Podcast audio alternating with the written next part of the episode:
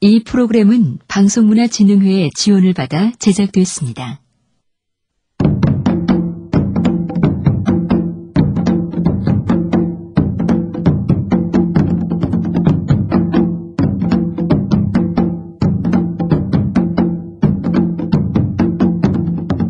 경복궁 같은 데 가면 거기 달리는 사람이 별로 없잖아요. 건축물에 한 당사자의 마음에 리듬을 만들어주는 셈이죠. 다양하게 흐르고 있는 반복된 패턴의 리듬을 들으면서 공부를 할 때 그만 하고 싶어도 계속 하는 경우가 있죠. 내가 움직이고 싶어도 리듬은 계속 돌거든요. 그래서 그냥 앉혀 있게 하는 거예요.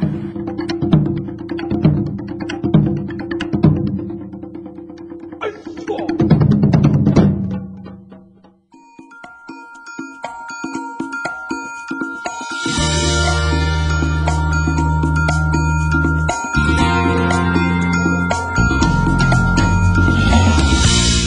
대 그리스 철학자들은 세상이 물, 흙, 바람, 불과 같은 기본 물질들로 이루어졌다고 믿었습니다.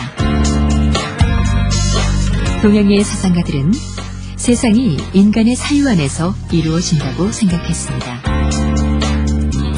현대 과학자들은 세상이 원자 또는 그 원자를 만드는 에너지로 이루어졌다고 말합니다.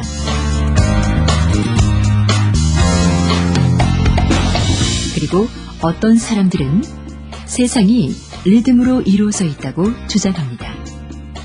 리듬. 여기서 리듬은 과연 무엇일까요?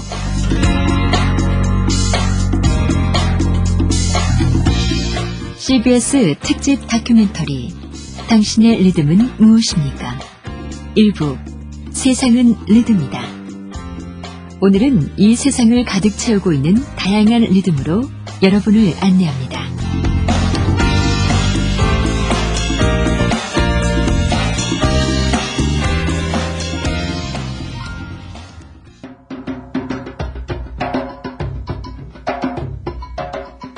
일, 삼, 오, 칠, 구. 자, 다음에 어떤 숫자가 나올까요?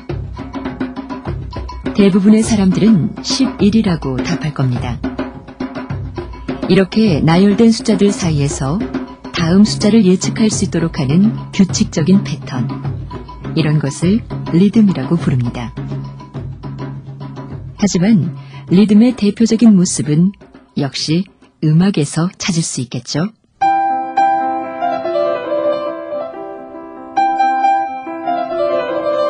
흔히 음악의 3요소로 멜로디, 화성, 그리고 리듬을 꼽습니다. 그런데 멜로디만 있는 소리, 화성만 있는 소리는 제대로 된 음악을 만들지 못합니다. 하지만 리듬이 있다면 어떤 소리라도 음악이 될 수 있습니다.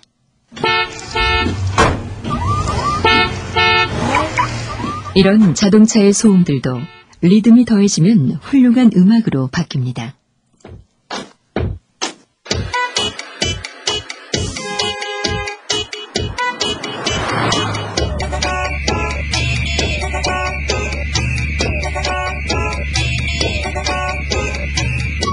이 음악을 만든 영국의 작곡가 마크 메링턴.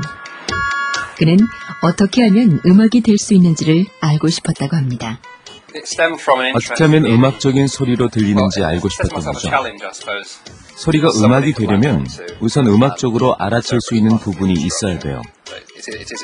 간단한 멜로디와 함께 아주 리듬적인 부분이 꼭 있어야 돼요. 이런 리듬이 음악에 집중할 수 있게 만들어주죠. 이렇게 리듬은 음악을 만드는 필수적인 요소가 됩니다. 그리고 이런 리듬을 통해서 세상이 표현되기도 합니다. 그땐 즐거운 사람들의 연출자 주수령 씨는 극중 인물을 직관적으로 표현하기 위해 리듬을 사용합니다. 템포가 빨라지면 젊은 사람, 템포가 느려지면 늙은 사람, 뭐 이런 식으로 다 구체적으로 딱딱딱 짜여진 게 있어요. 예를 들면 도둑이 들어왔다 했을 때 느리지만 되게 힘있게 관객분들이 봤을 때 아, 느리지만 되게 비트가 강하게 꾹꾹 발걸음을 움직여 나가는 걸 보고 저 사람은 도둑이다. 도둑이라면 저렇게 할 수 있을 거야. 라고 추측을 할 수 있게 해주거든요. 그래서 상황하고 이 리듬하고 접목시켜가지고 그렇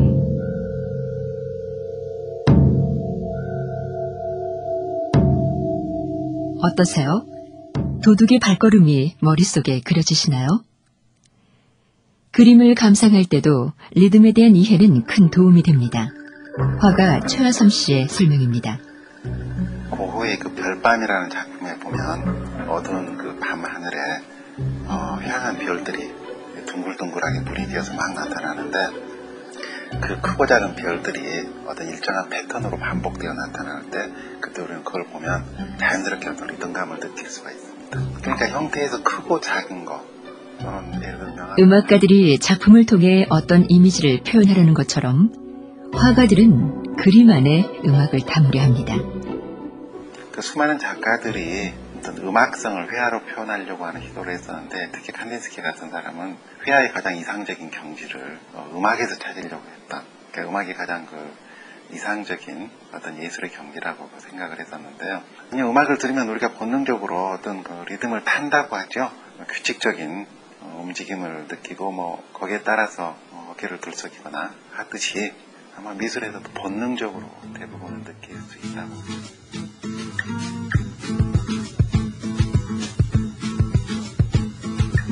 추계예술대학교 김다운 교수는 문학 작품 속의 리듬을 이야기하는데요. 김훈의 카레이 노래의 첫 한 장의 첫 두 줄인데요. 정유년 겨울에 전쟁은 전개되지 않았다. 전쟁은 지지부진했다. 이렇게 이제 두 문장이 있습니다. 이 단어 일곱 단어거든요. 다시 말하면 일곱 단어 안에 아홉 개의 지읒이 있습니다. 글을 쓸 때 예를 들면 전쟁은 소강 상태였다.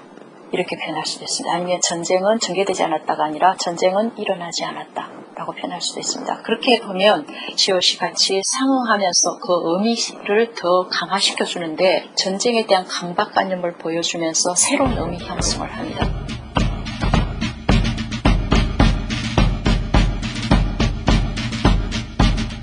김다운 교수는 이렇게 작가가 만들어내는 고유의 리듬이 베스트셀러의 비결 중 하나라고 말합니다.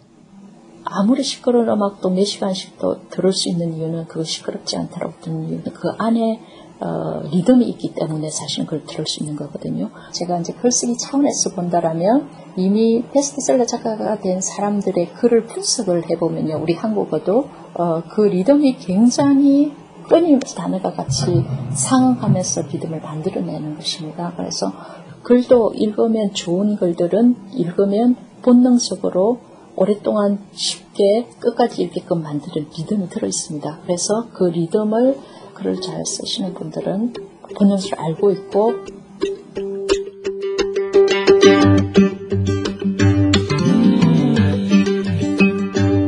리듬은 물론 예술 작품에만 있는 것이 아닙니다.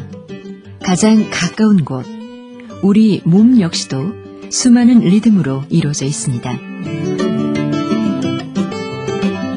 가장 대표적인 것이 우리의 심장 박동이죠. 드럼을 두드려야만 리듬이 되는 건 아니죠. 리듬은 우리 몸 어디에나, 우주 어디에나 있어요. 그 중에도 우리의 심장 박동은 우리 안에 있는 첫 번째 리듬이죠. 우리가 세상에서 처음 듣는 소리가 바로 엄마의 심장 박동이잖아요. 우리는 이렇게 리듬으로 연결되어 있어요. 리듬을 통해 세상을 바꿀 수 있다고 믿는 드럼 연주자 사이먼 카보시의 말입니다. 심장 박동, 맥박, 호흡. 이렇게 쉽게 보이는 것 외에도 우리 몸에는 많은 리듬이 있습니다. 뇌 속을 보면은 무엇을 하든 간에 뇌 안에 리듬이 만들어진다는 것입니다. 이 리듬은 1초에 한 번에서 1초에 700번에 달하는 리듬까지 정말 다양하게 존재합니다. 당신이 자고 있을 때 당신의 뇌는 1초마다 업다운하는 수면 리듬을 갖습니다. 어, 그런데 우리가 움직이기 시작하면 뇌는 거기에 따르는 새로운 리듬이 생겨납니다. 우리는 그 리듬들이 있다는 것도 느끼지 못해요. 하지만 뇌에는 그렇게 다양한 리듬들이 분명히 있습니다. 그리고 이런 리듬 가운데는 우리에게 무척 생소한 것도 있습니다. 두 개의 천골 리듬이라는 것 혹시 들어보셨나요? JKL 소마틱스 김하늘 연구원의 설명입니다. 두개 천골 리듬 같은 경우는 그러니까 사람마다 고유의 신체 리듬이 있다고 생각하시면 돼요.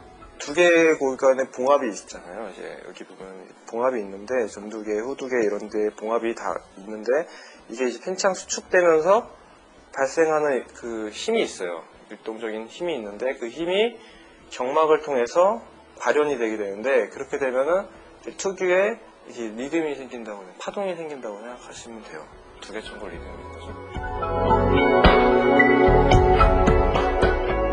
두개 천골 리듬은 면역력이나 신체 균형에 영향을 주고 심지어는 체온과도 큰 관련이 있다고 합니다. 두개 천골 리듬이 자세에도 영향을 미쳐요. 어떻게 영향을 미치냐면 후두골 쪽과 접형골이라는 부분이 있는데 이 접형골 사이에 1차 호흡 리듬이 이제 왔다 갔다 한다고 생각하시면 돼요. 이 사이가 가까워지면은 이걸 flexion으로 보고 이 사이가 멀어지면은 extension이라고 보는데 flexion 상태가 된다 그러면 이제 머리 같은 경우는 가로축으로 확장하려고 하는 경향성이 생겨요. 그렇게 되면은 이 몸 전신계에도 바깥으로 이렇게 외전 시키는 경향이 생기는 거죠. 그럼 이런 이런 체형을 flexion 체형이라고 그러는데 연예인 강호동 씨는 flexion 체형이라 할 수 있고 반면에 우리 몸의 체형을 만들어낸다는 두개골의 리듬. 가만히 손을 대고 있으면 느낄 수도 있다고 합니다. 어떠세요? 당신의 리듬이 느껴지시나요? 날씨입니다. 벌써 4주째 비 있는 월요일 아침입니다. 출근길에도 퇴근길에도 우산 잘 챙기시기 바랍니다. 네. 여러분 정말 여, 여러분이 서울 강남의 라운제나 스피치 학원. 임유종 원장이 리듬감 있게 말하는 법에 대해 설명하고 있습니다. 느낌을 받을까요? 누구요? 날씨 정보입니다. 벌써 산- 임 원장은 영어나 중국어 못지않게 우리말에서도 리듬을 살리는 것이 중요하다고 믿습니다. 잘 들린다라고 이야기를 했습니다. 리듬을 살려 말하는 방법, 우리도 살짝 배워보죠. 자, 리듬 스피치의 기본은 뭐? 만약에 날씨 정보입니다라는 말을 할 때 일반인 분들은 날씨 정보입니다 이렇게 하세요. 근데 아나운서나 리포터들은 날씨 정보입니다라고 해서 날씨와 정보를 쪼개서 이야기를 하는 거예요. 왜냐하면 날씨라는 의미와 정보라는 의미는 엄연히 다르기 때문에 쪼개서 전달력 있게 이야기를 해줘야 되거든요. 우리 말에는 사실은 중요한 내용은 악센트를 주는 게 맞아요. 그러니까 예를 들어 날씨 정보라고 한다면 날씨와 정보 가운데 날씨를 더 강조를 해야 아 이 사람이 날씨를 전달하는구나라고 알아요. 마지막 세 번째가 노래를 부르듯이 밀어낸다라는 거예요. 안녕하세요라는 말 할 때 안녕하세요 이렇게 일자로 가는 것이 아니라 안녕하세요 반갑습니다. 전반적인 말의 리듬감이 동그라미가 이제 돼야 되고요. 그 동그라미가 모여서 하나의 리듬을 형성을 하는 거거든요.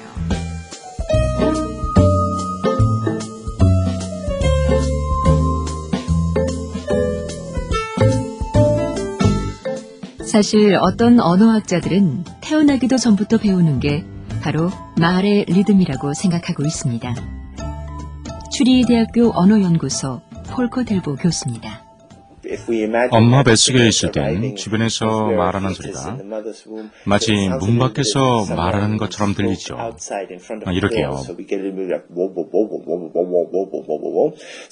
그러니까 개한테 들리는 것은 그 언어의 리듬뿐인 겁니다. 우리는 어머니 뱃속에서 이런 리듬 신호에 익숙해지고 우리가 태어날 때는 이미 모국어의 리듬을 알고 있게 되는 겁니다. 그런데 이런 사실을 배우지 않아도 아이들에게 말의 리듬이 중요하다는 것은 누구나 알고 있는 것 같습니다. 언어의 리듬을 강조하는 모습은 일상 속에서도 흔히 볼 수 있습니다. 캠브리지 대학교 우사 고스와미 교수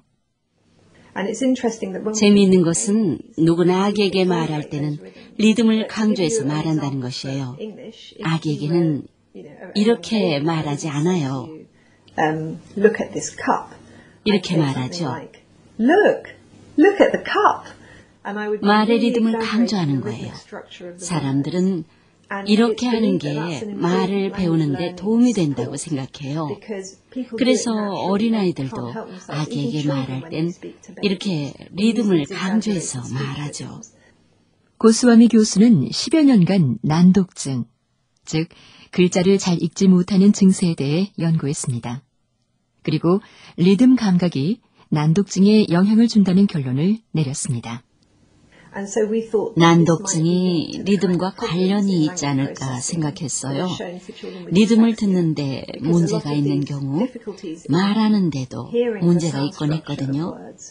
그래서 이런 언어 검사를 해봤어요. 이름을 들려주고 그림에서 찾는데 이름을 그대로 들려주지 않고 같은 음절에 D로 말하는 거예요. 예를 들어 해리 포터라는 이름은 디디, 디디로 해서 그 리듬 패턴을 가지고 해리 포터를 유추해낼 수 있는지 보는 거죠. 그랬더니 난독증이 있는 아이들이 이걸 잘 못하더라고요.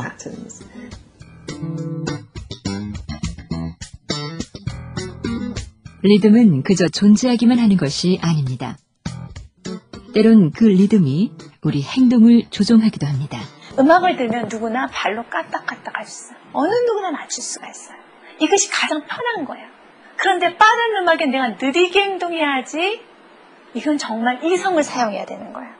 빠른 음악을 들으면서 늦게 움직여야지. 이것은 본능으로는 할 수 없고 이성을 써야 되는 거예요. 지금은 내가 반대로 행동해야 돼. 신경학적 음악치료 연구소 차영아 소장입니다. 리듬이 갖는 힘에 대해 차 소장은 이런 얘기를 들려줍니다. 그 테크노요. 그 반복된 패턴화된 리듬에서 그 음악을 못 들으면 머리 못 돌려요. 우리가 그 이성으로 계속 머리 들면 머리가 골이 어지럽잖아요. 근데 그 청소년 아이들 머리 흔드는 거 리듬이 그렇게 무서워요. 리듬 멈추지를 못하게 해요. 반복적인 리듬은 계속 머리를 돌리게 하는 거죠. 예전에 무당들이 칼 위에서 이렇게 막 춤추 오를 때 뭐가 꼭 있어야 돼요. 옆에 누가 있게. 밑에서 박수들이라고 해서 박수들이 이렇게 리듬을 맞춰주면서 내려오고 싶어도 내려오지 못하도록 칼 위에서 내려오지 못하도록 그래서 계속 잡아주는 역할을 하죠. 이게 없으면은 못해요. 이렇게 리듬을 따르려는 인간의 본성은 치료에 이용되기도 합니다.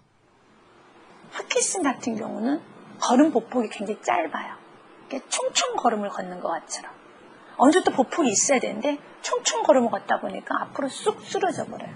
그래서 이 걸음걸이보다 조금 더 보폭이 넓어질 수 있는 반복적인 리듬의 패턴을 먼저 잡아요.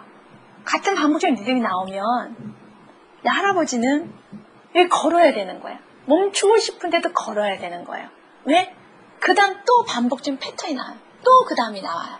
그러니까 본능적으로 계속 자극이 와요.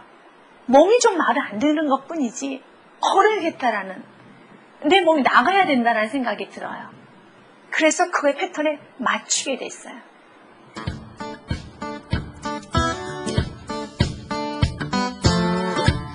의학에서 리듬의 활용은 여기에 그치지 않습니다. 해외에서는 낮과 밤의 변화에 따르는 인간의 24시간 주기 리듬을 보다 적극적으로 사용하려는 시도를 하고 있습니다. 스위스 추리 대학교 시간생물학 연구소 엘마노 모리기 박사입니다. 과학자들은 백신이 체내에서 항원을 만났을 때 어, 나타나는 현상이 시간에 따라서 다르다는 사실을 발견했습니다. 백신을 아침에 맞느냐, 저녁에 맞느냐에 따라서 몸에 나타나는 결과가 달라진다는 것이죠. 이제 다음 단계는 개인마다 다른 리듬에 따라서 다르게 처방을 하는 것입니다. 그러기 위해서는 그 사람의 리듬에 대한 정말 자세한 정보들이 필요하겠죠. 생체 리듬에 대한 이러한 관심은 환경에 대한 새로운 요구를 만들어내기도 합니다. 예를 들면 조명에 대한 것이에요. 조명이라는 건 사물을 볼 수 있게 해주거나 인테리어 역할을 하는 데만 머물러서는 안 돼요. 조명이야말로 우리 신체 내부의 리듬에 더 잘 맞는 방향으로 만들어져야 돼요. 건축 설계자들도 신체 리듬에 대한 연구들을 배워야 된다는 뜻이죠. 가끔 조명이 너무 어두운 사무실을 볼 수가 있어요. 어, 낮이라고 느낄 만큼 충분한 빛이 없으면 우리 신체는 생물학적으로 밤이라고 느끼고 잠이 오도록 하는 호르몬인 멜라토닌을 분비해요. 리듬이 엉망이 되는 거죠.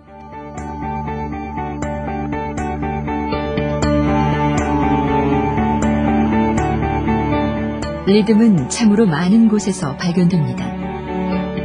아니, 어쩌면 리듬이 없는 곳이란 없을지도 모릅니다. 그래서 어떤 사람들은 역사에도 리듬이 있다고 생각합니다. 미국 뉴욕주의 데이비드 카츠미어 씨는 역사의 리듬을 연구해서 미래를 예측하는 카라 리듬이라는 연구소를 운영하고 있습니다. 나는 우리 사회에 바이오 리듬과 같은 신체 리듬과 감성 리듬, 그리고 지성 리듬이 있다고 생각합니다. 나라도 리듬이 있고 세계도 리듬이 있죠. 이 세계는 336년의 신체 리듬을 가져요. 그 리듬이 산업혁명에 따른 기계 시대를 만들었죠. 그리고 432년의 감성 리듬이 있고 또 528년의 지성 사이클이 있습니다. 이 리듬이 높을 때는 인류가 암흑에서 나오고 르네상스가 시작됩니다. 20세기 초반은 지성이 낮고 신체 사이클만 높았기 때문에 우리는 그동안 지구를 망가뜨리면서 살아왔습니다. 그는 경제 사이클을 통해 주가를 예측하듯이 역사의 리듬을 통해 미래를 볼 수 있다고 주장합니다. 지금 미국의 신체 지수는 아직 높습니다. 하지만 내년에는 낮아지는 쪽으로 변하게 되죠. 그것은 산업이 재편된다는 것을 의미하는 것입니다. 미국 경제에 심각한 재편 과정이 있을 것입니다. 그 문제들은 앞으로 7년간 계속될 거예요. 그러니 조심하십시오. 2013년 봄부터 산업의 불확실성이 고조되고 미국의 경기 침체와 맞물려 2020년까지 위기가 계속될 겁니다. 그의 예측이 과연 맞을까요? 누구도 장담하지는 못합니다. 하지만 그의 충고만큼은 무시할 수 없을 겁니다. 겨울에 씨를 심는 사람은 없습니다. 씨는 봄에 심죠. 겨울을 위해서는 비축을 하고요. 우리가 사회 리듬을 이해하는 것은 그래서 중요합니다. 지금 어떤 사이클에 있는지를 분명히 알고 더 잘 준비하기 위한 것입니다. 뭘 하든지 말이죠.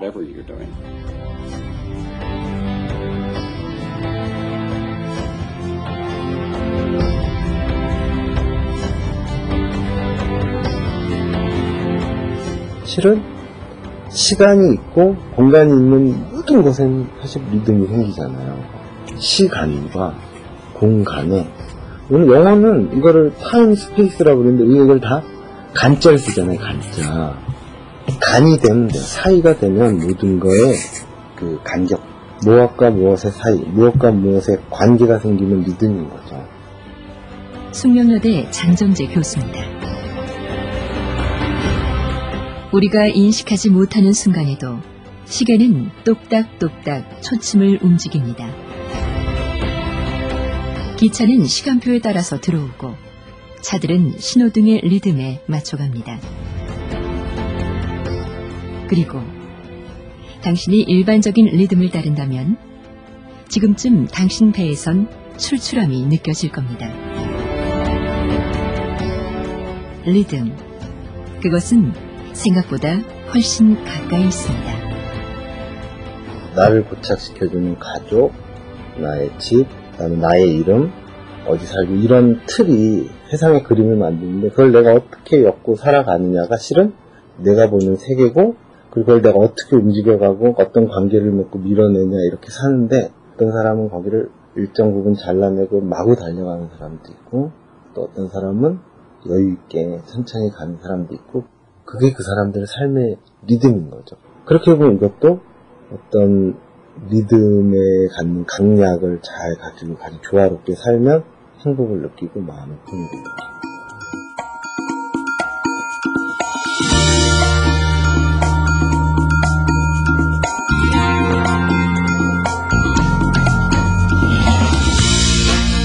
CBS 특집 다큐멘터리 당신의 리듬은 무엇입니까?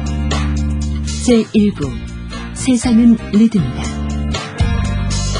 지금까지 취재 구성의 유찬수, 나레이션의 강경, 음악의 이정철이었습니다. 내일은 제2부 리듬은 권력이다 편을 보내드립니다.